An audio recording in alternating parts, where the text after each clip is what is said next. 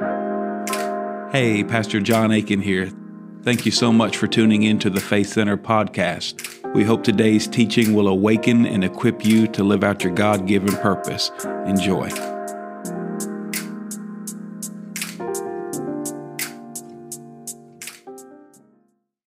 So, anybody who just came in late, I didn't see who all came in, but make sure you get one of those sheets on the table. Everybody, make sure you get a, a sheet, and we're going to jump into this, and it's going to be it's going to be really good. So, I want to start with prayer, and then we'll just rock and roll. Um, hey, and if anybody wants to make their past encourage their pastor, they come sit in the front row right here. Come on, what's up? Okay. All right, so let's pray. Father, we just thank you, Lord. We bless your holy name, God. We honor you. We praise you, God. We honor you for who you are. You are good, and your mercy endures forever. You are faithful, and you are true. And the word of the Lord endures forever. And we thank you, God. And we pray tonight that you open our hearts and our minds. We present ourselves before you ready and willing uh, to learn and to grow, that your word would, would sink into us and would, we'd receive your word, Father, um, that you would just uh, increase us in our capacity to hear, understand, and obey your word. Uh, we want to be students and we want to be disciples, God, and we want to uh, rightly divide this word of truth. And so we thank you for every household and every family represented here that you will help us receive, you will help us understand, and you'll help us um, just apply your word. And we pray it in Jesus' name. Amen. All right, so open up your Bible to John chapter 17. Uh, so I want to start a Tuesday night series for a number of weeks. I don't know exactly how long will last, and I'll take some breaks from it and have some other people come up and teach uh, here. And guys, what I plan on doing is on a week that I'm going to have somebody else teach, I'm just going to tell you, somebody else, whoever it is, I'm going to say this person's teaching. Because um, years ago, what I was taught is don't tell the people when you're going to miss, because then they won't show up. But I know that they weren't thinking about you, because you're not coming because I'm teaching, you're coming because of the word and and so I'll, I'll, but we will share those things because i want you to know when we're going to be talking about this subject and then when, when, we need to hear from other people in the in the church body who god is speaking to and speaking through. Because um, we're going to start this series about what does the bible say? Hey barbie and ken y'all come up here real quick. Oh you're right on time. Come on up here I don't know if y'all know um, Kyle and Kayla, but I nicknamed them Barbie and Ken.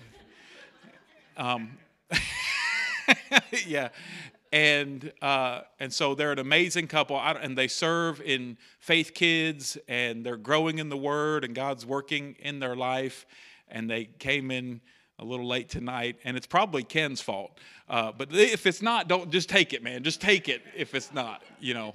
yeah, it definitely was. Okay. So um, I, when I saw them walk by, I, I, wanted you to see them for, for this reason. Um, is I want you praying for them. I want you praying for them. They've got big decisions in their life that they're praying about, and they need the wisdom of God. And so I want you just praying for them. You can go, Jesus knows, if you say Ken and Barbie, he knows who you're talking about. So that's how you can remember Kyle and Kayla. Praise the Lord. Go get your sheets and then you can sit down. So, John chapter 17, uh, I'm going to be starting a series called, um, I got to look at it, remind, remind myself what it is. Uh, what does the Bible say? So, it's going to be, we're going to get into some stuff. And we're going to have a little bit of interaction through some of it. And hopefully, you'll, you'll speak up um, and what we're doing is we're also recording this audio so that the, wherever you get podcast and you get Sunday sermons podcast or you get the 10 at 10 podcast, you'll also be able to get this on podcast if there's a week that you miss or something like that. But my heart is is to help you from from my limited ability to help you understand the Bible So we're going to be getting into all kinds of stuff the next number of weeks of like, how do we trust the Bible? Why do we trust the Bible? What does the Bible say about the Bible? What does the Bible say about a number of things? Guys, we're going to get into what the Bible says about relationships. We're going to get into what the Bible says about sex. We're going to get into what the Bible says about every kind of issue. We're going to get into what does the Bible say about marriage? What does the Bible say about parenting? What does the Bible say about homosexuality? What does the Bible say? Um, uh, we'll get into what does the Bible say about abortion. We're going to get into all that because what I say about it really doesn't matter. But what the Word of God says about all these issues matters greatly. The Bible is you know, the most sold, most translated book in the history of the world. So we need to know what the Bible says. Now, I don't want to have debates about stuff. I, there's, there's enough debates in the world. You can debate with God, you can debate with the Word, you can you don't have to agree with everything, you know, that that that I bring up or I'm going to always try to bring it up through scripture, and I would love to have further conversation with you on any of these subjects. Uh, but I've talked to so many people in the last few months that are confused about what the Bible says. And that's alarming to me. Because you can sit in church and just nod your head and act like you know what you're talking about. But some people I've been talking with that I just, it's like, uh, and I come from this perspective of if I know it, I think everybody else knows it. I, I, that's really one of my default settings. And Sarah's always, you know, corrected me. And um, and by the way, we we through Sophie and Andrew have a new grandbaby um, that is uh, that is um, coming out of NICU. She's doing well. She has some stuff with her lungs, but she's doing really well. So Sarah's with them, and that's where she is tonight. And I think uh, got a good report like in the next day or two she'll be going home. So we're excited about that. That's where Sarah is. But we're going to be getting into this word to really understand we need to the the biblical illiteracy in the church is not a good thing. The Word of God, in, in, another scripture, it says, Let the Word of God richly dwell in you. The Word of Christ dwell in you richly. But for some people, they have a, a biblical poverty. And when you have a biblical poverty, you make your own Jesus. And you put Jesus in your image instead of who he really is. And nobody in this room likes to be misrepresented. And so you don't have to believe the Bible. You don't have to believe the Bible is the Word of God. But I think you, you need at least to give it the, the, the effort of let's see what it says. So tonight, what I want to talk about is how should we live in this world? And circle the word we if you're taking notes. Because we, I'm talking to those who believe in Jesus, those who are disciples of Christ. That's who I'm aiming it at. Because uh, that's who I believe is in the room tonight, and that's what I want to begin to do. So, starting in John chapter 17, let me get my eyeballs on. John chapter 17, and for sake of time, we'll just start in verse 14. So, John chapter 17, verse 14, when you got it, say, Got it. Okay, this is Jesus praying. Okay, this is Jesus praying uh, to, to the Father, and he says, I have given them your word. He was talking about the disciples and the apostles. I have given them your word. Notice, notice that, that Jesus is not even saying it's his word, it's saying to, to the Father, it's your word. And Jesus said in another place, uh, The words I speak are not my own. Okay, so it all comes from the Father. So I've given them your word, and the world has hated them because they are not of the world, just as I am not of the world. I do not pray that you should take them, meaning the disciples, out of the world, but that you should keep them from the evil one. They are not of the world, just as I am not of the world. Sanctify them, which means set them apart, by your truth. Your word is truth. And as you sent me into the world, I also have sent them into the world. And for their sakes I sanctify myself that they also may be sanctified by the truth. And Sunday I talked about the, the difference of um, a skeptical mindset and a skeptical, you know, skepticism and a skeptic, their statement of truth is uh, we cannot trust any statement of truth like with absolute certainty. Like we cannot know there is truth with absolute certainty. So the problem with that is a skeptical mindset makes a statement of truth that says you cannot trust any truth with absolute certainty. And so if I apply that logic to that statement, it self destructs. And, and then we talked about the postmodernist mindset on Sunday. Hopefully, y'all remember this. Hopefully, it's not, it's not new, but in case you slept on Sunday, here it is for the first time.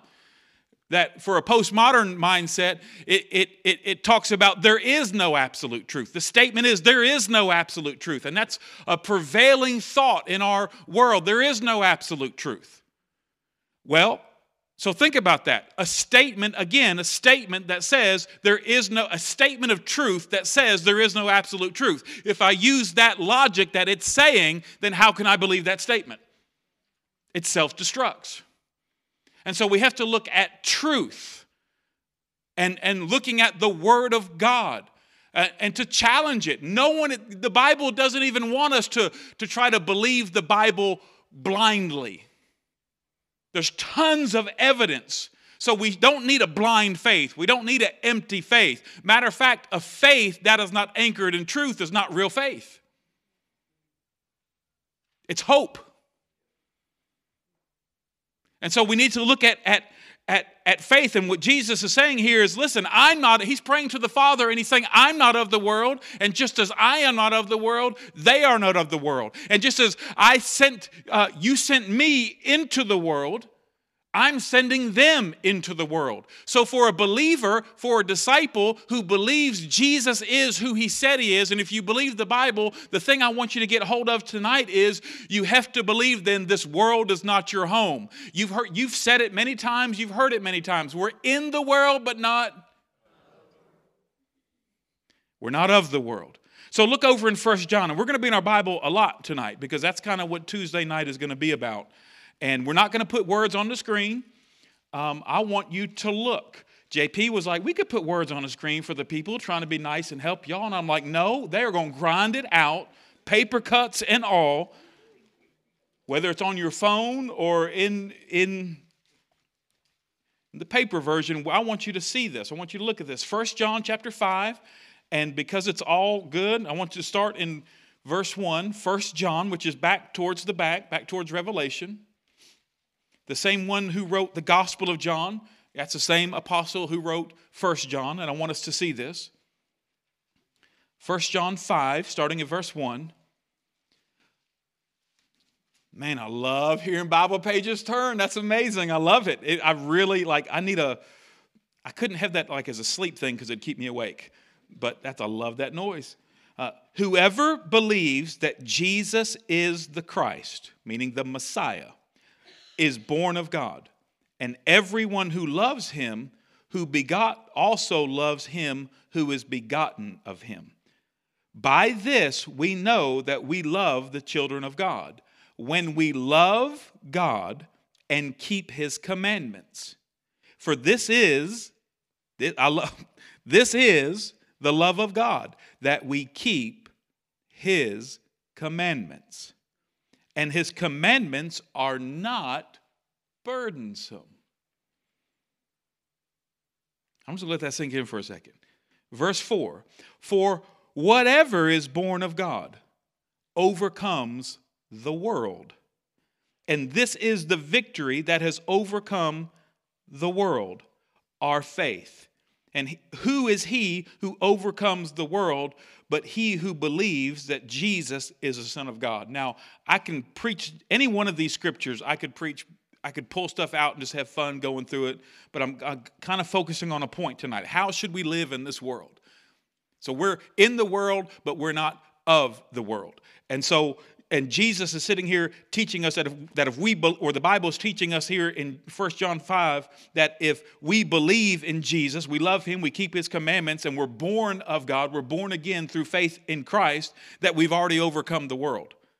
But the problem is, so we've we've already overcome through faith in Christ, we've already overcome a world that we have been placed into, but the problem is most of us are not living as overcomers.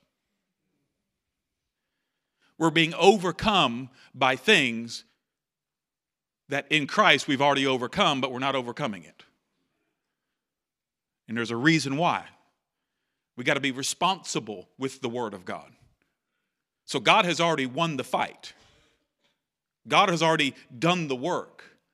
But we need to step in and, and, and take hold of um, the love of God by keeping His commandments, not out of our effort and out of our, our strength, but out of our surrender and submission to His strength by walking in this and, and understanding this. So, so, I want you to see that if you're being overcome with things in the world, if you're being overcome with things in the world, if you're being overcome by realities in the world, which we all have struggles, there's not one of us in here who does not struggle.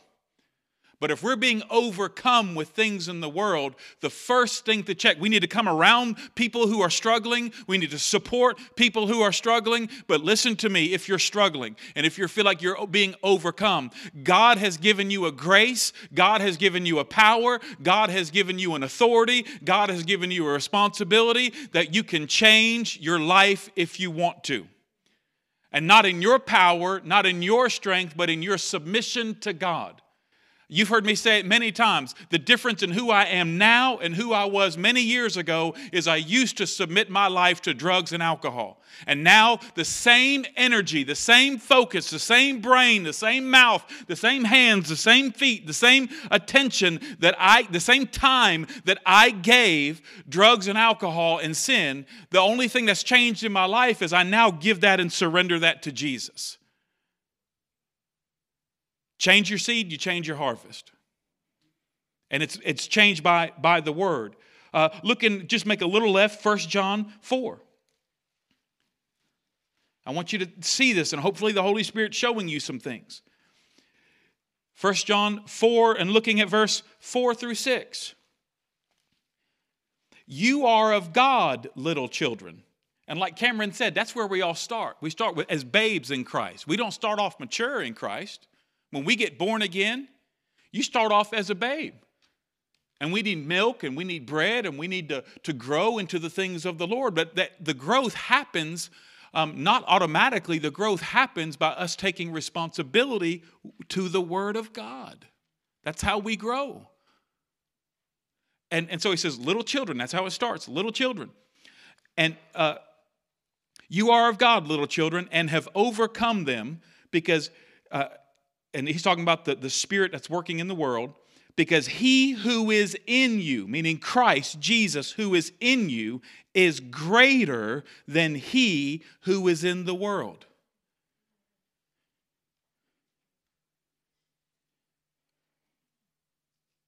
You know, there's certain times in my life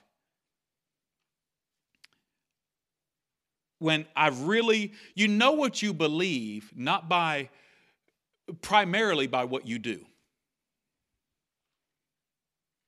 You can tell what somebody believes by their actions. They may say one thing and do another, and whether, whenever there's an inconsistency, always believe the actions. Actions speak louder than words. Words are important, but actions speak louder than words. And so there's been times in my life, believe it or not, uh, because I know y'all think I'm this perfect pastor and perfect Christian but times in my life where I have struggled with things like depression. And I've struggled with feeling like a failure. And it's verses like that that when I don't feel like getting up, verses like that, that I don't feel like doing it. I feel like a failure. I feel like it's just, it's worthless. And everything in me just feels hopeless and feels helpless. And, and what happens in those times is I've trained myself to know the word. And so what I do is I go to verses like that, and I don't have to go look them up, and I don't have to ask Google because I've put the word in my heart. And so on days like that and on times like that, I just start speaking it. I just start speaking it. I get up. I start raising my hand. I don't feel like praising. I don't feel like getting up out of bed. I don't feel like doing that, but I get up and I lift my hands and I start walking. I take action and I start walking around and I start saying, I, you know, things like this verse and the other verses. I am in this world, but I'm not of this world, and I ain't going to be in this world for long. And God, I trust you and I bless you and I honor you, and I'm not going to let today defeat me. I'm not going to let this world overcome me because greater is He that is in me than He who's in this world. So I might be being threatened. I might be being attacked. I might be persecuted. There might be disagreements, but something has to rise up in you if you're going to go from a baby Christian to a mature Christian to take responsibility of God's word and believe believe the word of God and believe that you know what he who is in me is greater, greater than addiction, greater than depression, greater than any of it. The problem is, we have a group of Christians now, especially in the American church, that are, not working the word. They're not obeying the word. They're not they're not trusting the word. And so they're going to all the worldly help they can to find to find all that they can all the help they can find in the world. And there are times that you can find some good help in this world. I'm not against that but the ultimate help that you need is the one that heaven sent, not the one that came through the pharmacy. I'm okay with that stuff for a season. I'm okay with that stuff for a reason. As, but your ultimate focus has to be Him. And so, some people who are not willing to be responsible with Scripture end up being dependent upon prescriptions. Do not misunderstand me. If you're on prescription, do not walk away. Pastor John's against prescriptions. No. Look, Pastor John used to be a street pharmacist, okay? What I'm saying is for a season or for a reason, but don't don't be faithful to your pharmacist and not be faithful to your great physician.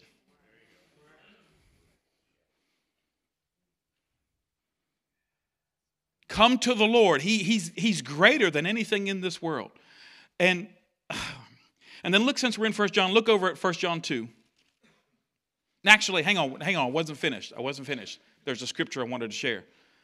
First John 4, sorry, First John 4. Uh, we, we read verse 4. Let's look at verse 5 and 6. They, and he's talking about the spirits of the Antichrist that are working in the world, spirits that are at work in the world. So they are of, of the world, therefore they speak as the world. Because who are they of? The world. And the world hears them. We, there's the we, we are of God those who have been born again, those who say, Jesus is my Lord, we are of God. He who knows God hears us. He who is not of God does not hear us. By this we know the spirit of truth and the spirit of error. Notice truth and lies are both spirits. You have to test the spirits. So First John chapter 2. Man, I think we should show up some nights and just turn our Bible pages. Make us, make us at least look saved. Good stuff. First John chapter 2. Oh. Starting in verse, I had 15 yeah, okay, we'll just go 15 through 17. The, oh, the whole chapter is good. 15 through 17. Do not love the world or the things in the world.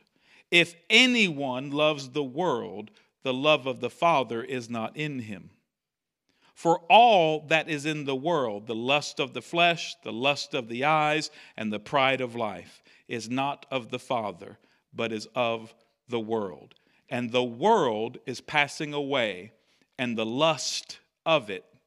But he who does, He who does the will of God abides forever.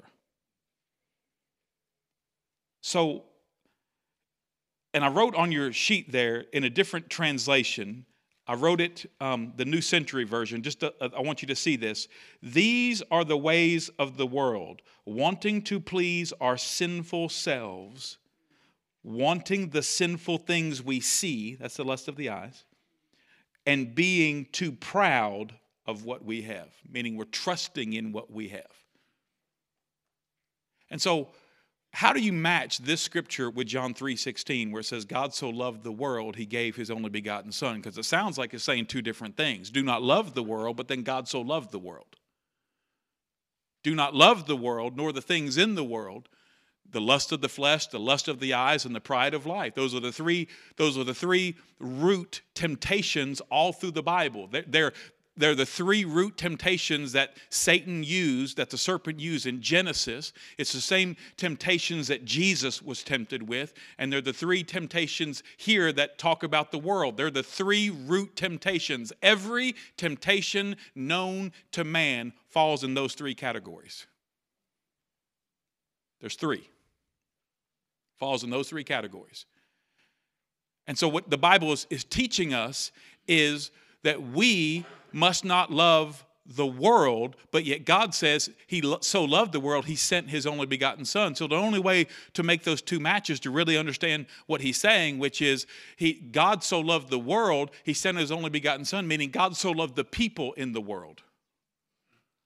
God so loved the people in the world. And that's where we misrepresent Christ to the world and people who don't know him and don't believe in him and they think all Christianity is a bunch of rules and a bunch of a bunch of judgmental people, a bunch of whatever, but they don't realize that we we we are we were sinners who needed a savior and our life was just as messed up. We were just as lost as anybody else and we needed Jesus and we our eyes were open to see what he did that God sent him because he loved us. And so we're just loved by God and we love him back through obedience taking him at his word. And we believe what the Bible says. And we're going to get into like next week why would I trust the Bible over the Quran? Why would I trust the Bible over the Hindu writings? If you have any literary his, uh, history, any sense of any kind of writing whatsoever, it is completely illogical to trust any other writing over the Bible if you really study it out. And we will get into that next week. But the thing that, that is, is I want us to get here is God so loved the world, but then, so he loves the people of the world, but what he's saying is don't love the values of the world. Don't love the things that the world prioritizes because the world is not our home. So, if we judge things according to here and now and according to just this world, we're, we're, skewing everything. We're misunderstanding stuff. So, say you've lost a loved one, and you're like, God, why did you take them from me? You're judging things from a faulty perspective. The, the true perspective is anyone who dies in Christ, they're not dead. They live forever. And so, um, understanding this, that, that we, he's saying that we should love the people in the world, but we don't love the value system and the worldly priorities and worldly perspective. Y'all, you see what I'm saying with that? We don't love the things in the world. So, with that in mind, I want to tell you, as disciples of Christ, a few things that we must do. As disciples of Christ, a few things that we must do. Number one, we must not follow a culture that is not following Jesus. We must not follow a culture that is not following Jesus. We can't do that. Culture may be loud, but just because somebody is loud doesn't mean they're true. And so you can look up scriptures on your own time there. Luke 9 23. G- Jesus said, not somebody else, Jesus said this. And this is why you got to understand the Bible, you know, if you believe the Bible to, to be true, it has the record of what Jesus said by the eyewitnesses who were there with him. So you cannot believe in Jesus. It's okay for you if you do not believe in Jesus, but don't put words in his mouth. And what he said, if anyone, anyone, who does that mean? Anyone. If anyone desires to come after me, to follow me, meaning be my disciple, anyone who desires to come, come after me, let him deny himself, take up his cross daily, and follow me.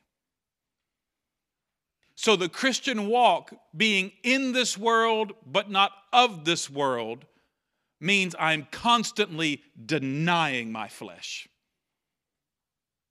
Do I have ungodly desires? Yes, and so do you.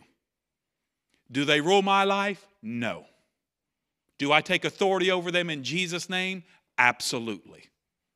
Do I walk in victory through Christ? Absolutely. But does my flesh, am I prone to different temptations? Yes, and so are you. But we have to grow up in Christ and walk in these things. And that's what Romans 12, 1 and 2 says. You can study that out. Most of y'all should know what that verse says. It like for real. Like I'm not judging anybody. I'm, I'm, trying to, I'm trying to teach us. I'm trying to teach us. If you don't know right now, without looking in your Bible, if you don't know what Romans 12, 1 and 2 says, listen to me. I love you. I'm not mad at you. I'm not condemning you. This is like this is like Word University is what we're going to be doing on Tuesday nights. Okay? Don't drop out. This is Word University. You're going to get educated, okay? Word University. It's an education that brings transformation, is what we're going to do. If you don't know right now, at least half or at least part can kind of put it together about what Romans chapter 12, verse 1 and 2 says, you need to study your Bible a whole lot more. You're behind. You like need remedial training. Unless you're unless you're brand new saved, unless you've been saved in the last month or two. If you've been going to church for a while and you don't know what that says, listen, then you're going to have to do what I did when I tried to go to college. I went into college and said, uh, Mr. Aiken, you have to take this exam. I took the exam. I had like a, a 10th grade level. they said, well, before you get into college, you're going to have to do the pre college thing. Well, how many credits do I get for that? None. So don't don't take don't beat yourself up because I'm not beating you up. What I'm trying to say is the seriousness of listen, you are of a world that you are not in, but you are in a world that you are not of.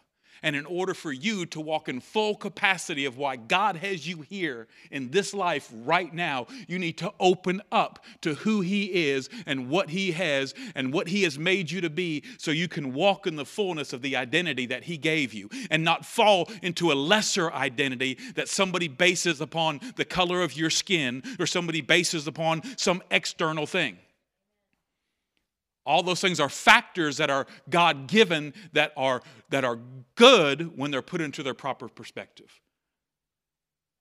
So, Romans 12, 1 and 2 talks about this do not be conformed to this world, but be ye transformed by the renewing of your mind, that you may prove what is a good, perfect, what good, acceptable, and perfect will of God. See, the will of God is the Word of God the will of, well, how do I know what God wants for my life? It's right here. It's right here. I need a prophet. I need a prophet to speak no, right here. Right here. And so, are you going to conform, be a conformist to the world around you? And there are many churches that are doing that that they're conforming to fit into culture. And culture is leading them. And this is not the first generation that's happened in, it's happened for thousands of years. This is the first generation that it's happened with with social media, but it's not the first generation it's happened in. And so we want to be transforming through renewing of our mind to the Word of God and the will of God, knowing who He is, knowing who He is in me, Therefore, knowing who I am, knowing who I am, knowing what I have, meaning what He's given me, knowing where He's leading me, knowing what, what He's leading me from and what He's leading me to. We've got to know those things. If not, you'll fall, you'll fall into all these different traps. Does that make sense? So if you're liking it so far, say amen. amen. Okay. I don't know. Do you realize that before I jump into this next part, because I haven't really cranked up yet. So before I jump into this next part, I'm just going to confess to you. Um, I like to be liked by people.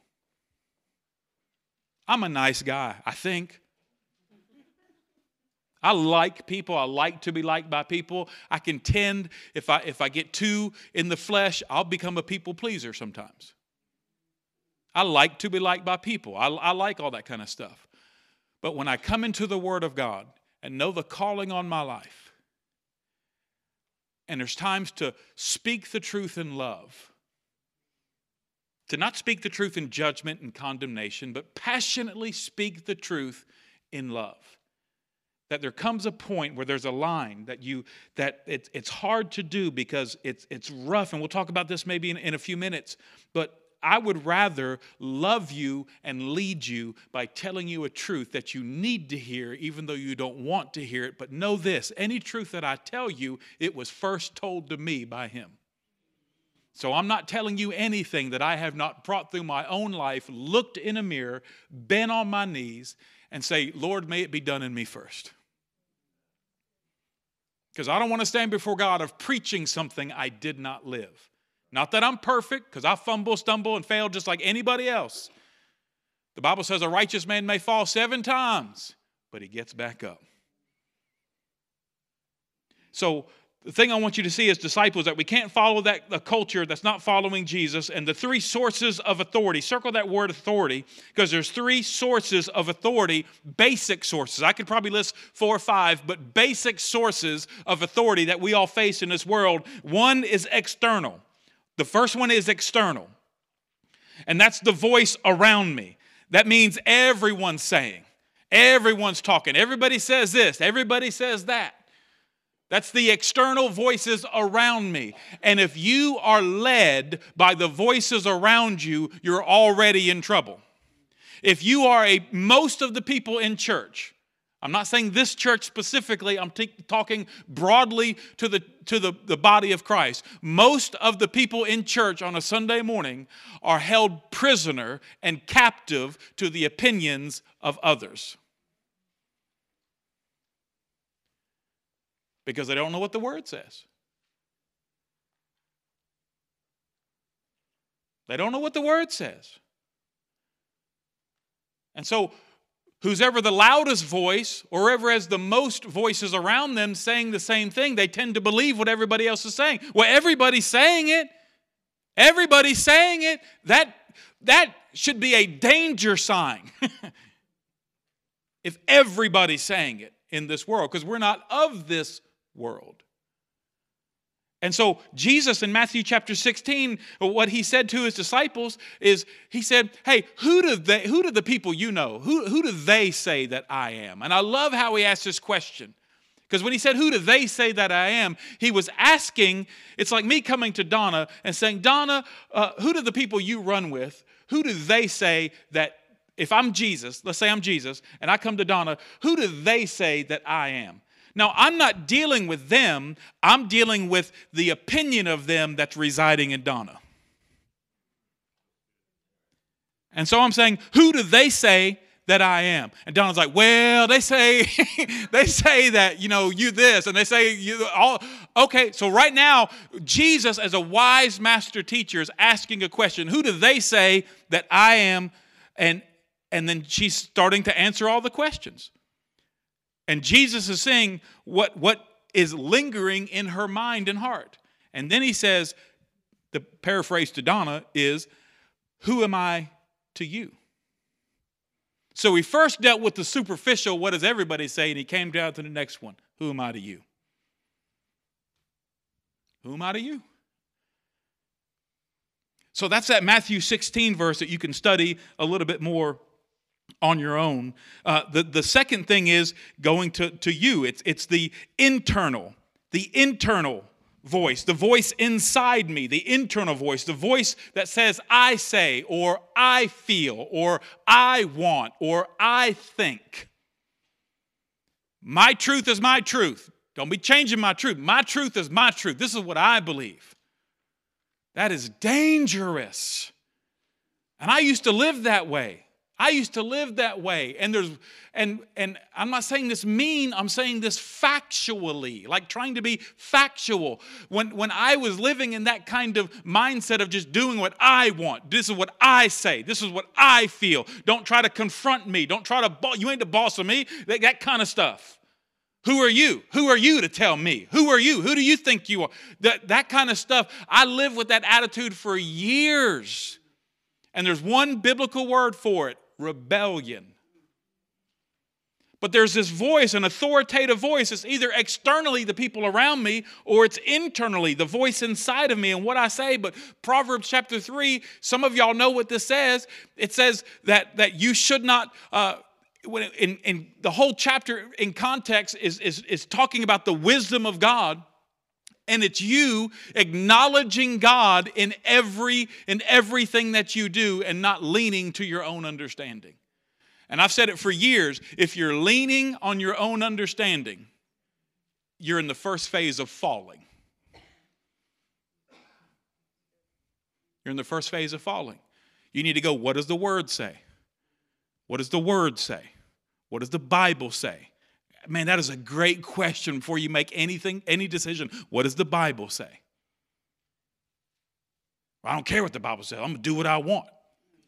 Jesus loves me. Rebel. You know what this is? No, not loser. Y'all are so judgmental. No. this this little thing right here you do on your forehead. Uh, Tim Bat showed me that years ago. That means a lightning rod. So when you say like someone's a, you know a rebel, like uh, one guy told me one time, he, oh, I can't say what he said.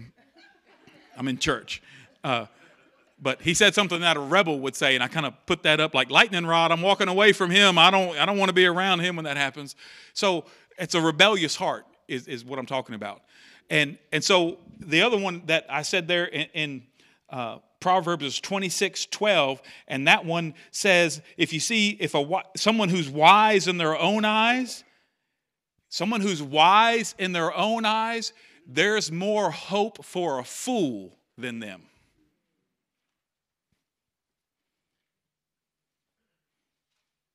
And culture is wise in their own eyes. See, that's a self centered perspective. So the third authority is eternal. So you get external, internal, and eternal. And it's the voice above me because Isaiah, Isaiah 55, 8 and 9 talks about my ways are higher than your ways. My thoughts are higher than your ways.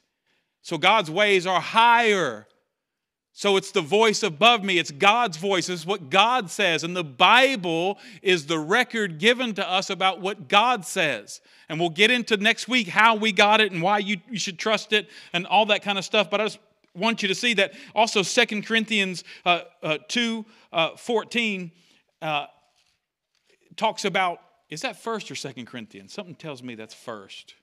Is it second? Is that verse really? Well, y'all don't even know the verse. Well, maybe you do. If you do, I'm impressed. Uh, so it says, the natural minded man does not receive the things of God. Um, I just got to check real quick, see if it's first or second. I, oh, see, it's first. Who did this sheet? no, I'm not going to throw Sarah under the bus. I did this sheet. So it's First Corinthians. First Corinthians. I'm glad I, I knew something seemed wrong about that.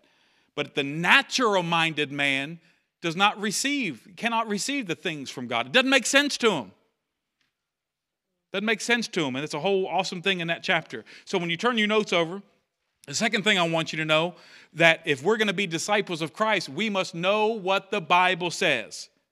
We must know what the Bible says. That's why we're doing this, this teaching over the next number of weeks of what the Bible says about blank. We're just going to start looking at some of this stuff and see what does the Bible say. And then you can wrestle with that and you can get your arms around that and align your life to what the Bible says. Uh, that scripture there, 2 Timothy 3 16 and 17, we'll look at that more next week, but it says, All scripture is God breathed and is valuable for teaching truth, convicting of sin, uh, correcting faults, and training in right living. Thus, anyone who belongs to God uh, may be fully equipped for every good work. And I want you to see this, this verse here in Ephesians. I put this in here because I felt like God wanted me to share this with you. Uh, flip with me to Ephesians.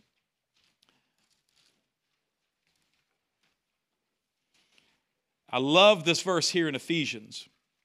Are y'all okay? You're doing all right? There's light at the end of the tunnel. We're going to be going soon. Ephesians. This is just this is just really good stuff. This is like the stuff I do when I'm at home just reading and I just go to these scriptures and love these things. So Ephesians chapter 5 looking at verse 15. See then that you walk circumspectly, meaning carefully not as fools, but as wise, redeeming the time because the days are evil. How many can say amen? Therefore, do not be unwise, but understand what the will, understand what the word of the Lord is. Because God's word is his will, his will is his word. If it ain't in his word, it ain't in his will. Verse 18, and do not be drunk with wine in which is dissipation, which speaks to a couple different things. One of them is a, complete waste, but be filled with the Spirit. So we see two things we need God's Word, we need God's Spirit, and we need to be wise. We need to understand what the Word of the Lord is, what the will of God is. We live in evil days. We're easily, we're easily distracted by the external voices. I mean, think about it. What authority is driving your life? What authority what authority is driving your life? Is it what they say? Is it what I say? Like you as a person, like don't tell me I, I, I you know I'm my own person and I'm and or or is it an authority from from God that you can that's proven and tested and tried? That is that the word of the Lord endures forever. A verse we'll look at the flower withers and or the flower fades, grass withers, flower fades, but the word of the Lord endures forever. And that's why we need to be in his word. So number 3, play offense without being offensive. If we're going to be disciples of Christ in this world, how should we live in this world? How should we live in this world? If we're going to be disciples of Christ, we must play offense without being offensive. That scripture there, you should know it. Matthew 28, 18 through 20 is the Great Commission. It's go into all the world go into all the world. We need to be going. We need to be active. We need to we need we don't need to be passive. Uh, we don't need to go try to start something without god. We don't need to go try to do something without god. But we also need to realize that he has sent us in this world. Just like we read earlier jesus was praying father you sent me into this world and i am not of this world just like or they are not of the world just as i am not of the world because i've sent them into into the world. In another scripture, Jesus said to his disciples, As the Father has sent me, so I send you.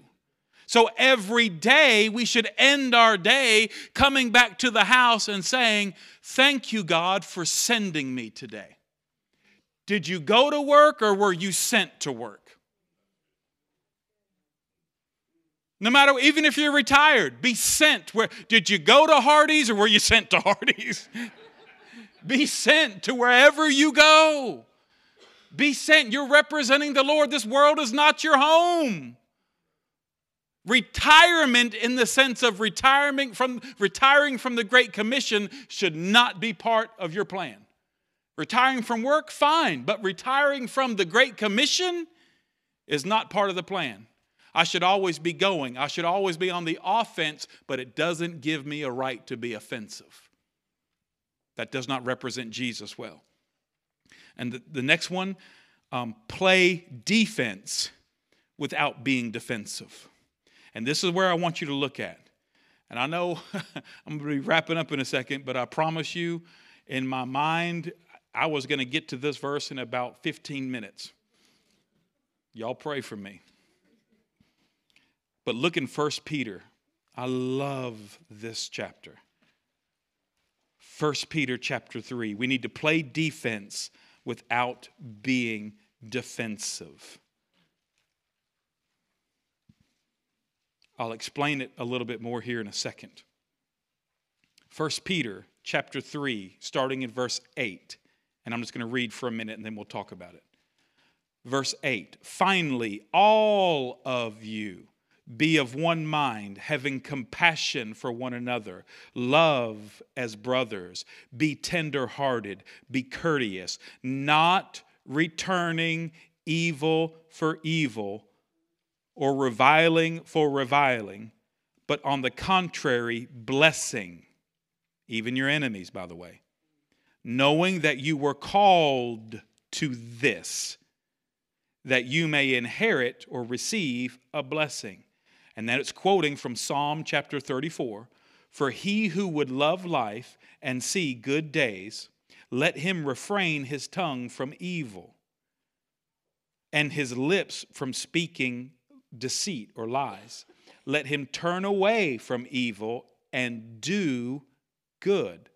Let him seek peace and pursue it, for the eyes of the Lord are on the righteous, and his ears are open to their prayers. But the face of the Lord, meaning the presence of the Lord, is against those who do evil. Verse 13 And who is he who will harm you if you become followers of what is good? But even if you should suffer for righteousness' sake, we're not talking about suffering for stupid. Suffer for righteousness' sake, you are blessed. And do not be afraid of their threats, nor be troubled, but sanctify the Lord, meaning set the Lord apart in your hearts. And always, how often?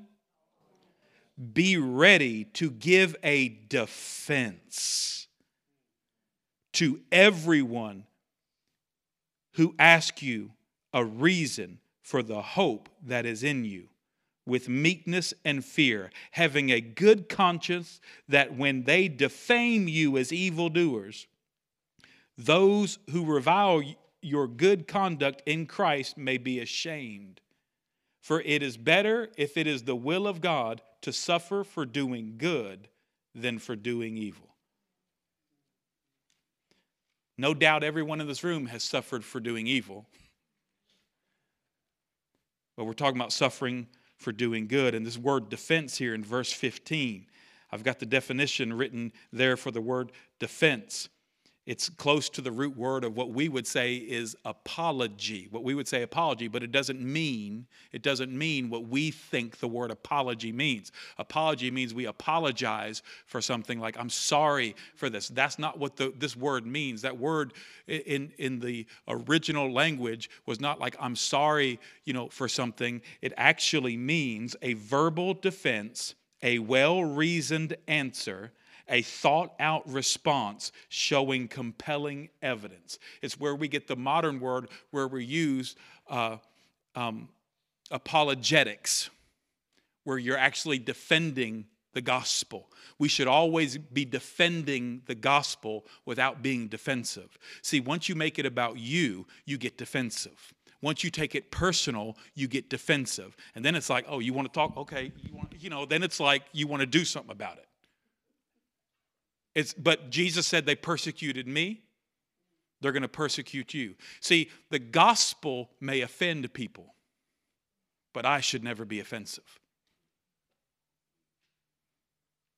The gospel used to offend me. I was like, why you, who, who are you trying to tell me truth? Well, who made you king? Well, they weren't king, they were representing a king. So the gospel will sometimes offend people that don't understand or not in relationship with God. But we, that never gives us a right to be offensive. And we are to defend the faith with our lives, not just our mouths, with what we do, not with what we only with what we say, with what we do. And the majority of the reason why people aren't coming to Christ by the thousands is because the way most Christians live.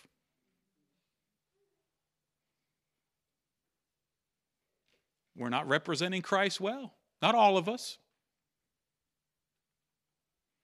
Matter of fact, there's only one person in the room. You want me to point him out to you? No, I'm kidding. and so the, the, I want to stir in your hearts like, how shall we live in this world? How the, we don't know how much longer we have. Some of you have some of you have 50 years, some of you have 60 years, some of you may have a week, some of you may have a day, some of you may have hours. How shall we live in this world? You know that's up to you. That's up to you. How shall we live in this world? It's totally up to you. And when you stand before the Lord at, the, at that final and last day, when you meet Him and you stand before Him, it's, it's going to be going over this stuff. The word that He spoke is what's going to judge us on the last day, the Bible says. And our life should be that defense. Our life should be the thing that stands up without having to yell, without having to fight, without having to attack. We can argue without attacking. We can speak without dominating. We can, we can be persecuted and reviled, and, and, and we may suffer persecution. You know what? It, people may, may hate us and they may come against us. I remember when I first, in the military, when I first started following Christ, I didn't know. I thought I was catching up to the rest of the world. Like, I really, when I first gave my life to Christ, it was so new to me. I was so, it profoundly affected me that I went into the, my military place and the unit I was at, and I went in just talking about Jesus. I wasn't preaching at people. I was just like, man, I got saved. Praise the Lord. And they all started looking at me funny. And I literally thought that maybe they were, they were looking at me funny because they were thinking, well, about time. Are you just now catching up to this? But then they stopped hanging out with me. I'd show up, you know, for lunch and they'd go sit at another table. And it was the loneliest time in my life because I was, I was dropped like a hot potato. And no one wanted anything to do with me. But so what I did is I jumped into the Word. And one of my hardest times became one of my best times. And my wilderness became a fountain of life. And that's where I remembered that, that's where I found that Jesus is my most important relationship. And, and so, in this world, when we represent Christ and we're being on offense and we have a good offense and we have a good defense without being offensive and without being defensive, we will be persecuted. We will be misunderstood. We will be hated. There are households that will be separated. Doesn't give you a right to be offensive, doesn't give you a right to be defensive. Every time you speak the truth, it has to be in love, without force, manipulation. Uh, Jesus said, I didn't come to judge the world. There is a day of judgment, but Jesus said, I didn't come to judge the world. And so we got to walk in these things. So the last thing is this we need to be an ambassador for Christ. 2 Corinthians 5:20. You can read that whole chapter later if you want. But there's four things that I just want to pull out to you. As an ambassador for Christ, as a representative for Christ. The first one is you got to be pastoral, be pastoral to your family. And what I mean by that is pastor your family. Pastor your family. I have at times in my life put the church above my family, and I regret every second of it. Paid dearly for it. Don't put the church above your family. Don't put your family above the Lord, but don't put the work of the church above your family. Pastor your family. How should we live in this world? Pastor your family. You know that verse in Joshua 24 15? Hopefully, some of y'all know what it is. As for me and my house, I will serve the Lord. The second one is be partners to the saints. The saints, everyone who's born again is a saint. Everyone, according to the Bible, everyone who is born again through faith in Christ is a saint. So we need to be partners with the saint. We need to protect one another. We need to support one another. We don't need to be backbiting and fighting with one another. We may disagree on certain things, and that's okay to have different opinions and different stuff. But the one thing that should be that we should agree on is who our Father is and what our purpose is and what our calling is. That we've all been saved by the blood of the Lamb. We've all been redeemed by the blood of the Lamb. Different churches do it different ways. People worship different ways. There's all kind of differences, and that's okay. But we, we have the same Father and have the same calling, have the same purpose. We need to support one another. We, that scripture that I write down there, wrote down there is Jesus saying, Love one another as I have loved you. And when you love one another the way I have loved you, the world will know you are my disciples. So let's partner together with one another to be people of the word. The third one is we need to be prophetic to society. And what I mean by that is our lifestyle. Don't go, don't go walking around, I'm a prophet, I'm going to speak a word. How about just obey the word? How about just obey the word? But your lifestyle needs to be prophetic. And that's what it says in Zechariah. The, the prophet Zechariah it was speaking to the people on behalf of God, saying, Return to the Lord. Return. Let your life be a sign that points back to Jesus. Let your actions be a roadmap that takes people right back to Jesus. Now, whether they follow or not is beside the point, but don't change your sign because of their reaction. So, we need to be prophetic to society. Don't let society be prophetic to you.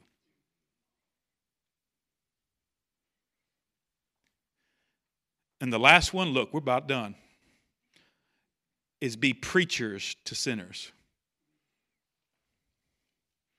And that word preach or preaching is a word that means to share the good news. If you really love somebody, you will tell them about what Jesus has done. That scripture there in Romans 10 is how will they how will they hear if someone is not sent? How are they going to hear if someone's not sent to preach? Beautiful, how beautiful are the feet of those who stand upon the mountain and proclaim our God reigns. And so we need to preach with our lifestyle. So, with the prophetic thing, we need to be Jeremiah like, the weeping prophet. We don't need to be the angry prophet. We should be passionate, but we don't need to be angry at people. You can have a sense of confrontation against the spirits of darkness, but always have a sense of compassion for people. And so we need to be the weeping prophet who's praying over them. And before we preach, we need to pray. I used to tell teenagers all the time. I don't know if you remember it, but I used to tell teenagers, or you used to tell teenagers all the time. Before you go talk to your friends about Jesus, talk to Jesus about your friends. You need to be praying because you're on assignment and, and, and you're sent. So, what we're going to do over the next few weeks, or next, I don't know how many weeks it's going to be, we're going to cover a lot of different topics. And I hope I didn't wear you out on the first night. Uh, but because it's, it's going to be a little bit like Bible school. And I'm going to give you notes every time so you can go back and look at it later. And I'm speaking to disciples of Christ. I'm speaking to those who I believe have ears to hear. If you have questions or you have things that you want to you know talk about. Um, i'll be glad to you can set up a meeting with me. We can talk about different things. If you're just wanting to debate um, i'm not i don't want to i don't want to do that. If you're having an honest discussion of trying to say okay i want to know why you said this or why the bible says this i'm wide open to hear that. Wide open to hear that. Um, i've learned that some people they just want to argue and I don't have time for that because I believe there's people who are really hungry and really searching. And I want to take a minute and I just want to pray over you. If you don't mind, stand to your feet, please. And guys, uh, my, my plan is to always let y'all out by 7:45 at the latest. And I know it's a long time to be in here, but uh, you sit through movies that long. So um, next week, we'll be talking about um, what does the Bible say about the Bible and understanding where it came from and all that kind of stuff. So I just want to pray over you. Father, in Jesus' name, I thank you for every family and every person that's here tonight.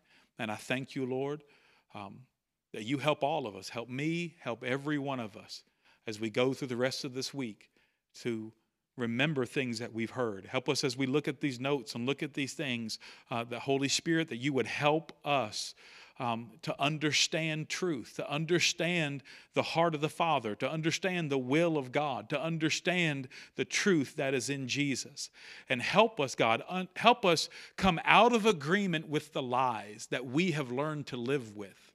Help us come out of agreement with the, with the behaviors that we feel trapped in Help us take the right action that breaks through the walls. I just sense that. I just sense that there are people that if you are ready and if you will take action by faith, listen to me, if you will take action by faith on what God's word says, even though you still have questions about it, instead of waiting on God to do something unique and special for you, take action on God's word and what we've talked about, and you will experience breakthrough.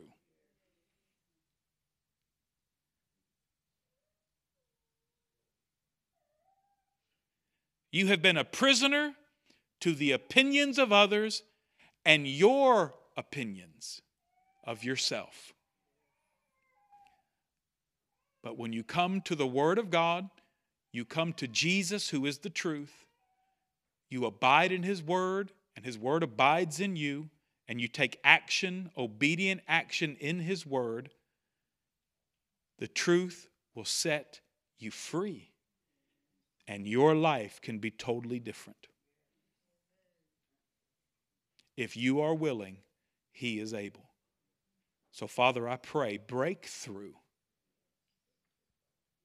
breakthrough by your word over every life and every family. In Jesus' name, amen. Thank y'all for coming. Go build the kingdom. Thanks again for listening to the Faith Center podcast. To connect with us, go to faithcenter.tv and fill out our connection card. We pray blessings over you and your family. We'll see you next time.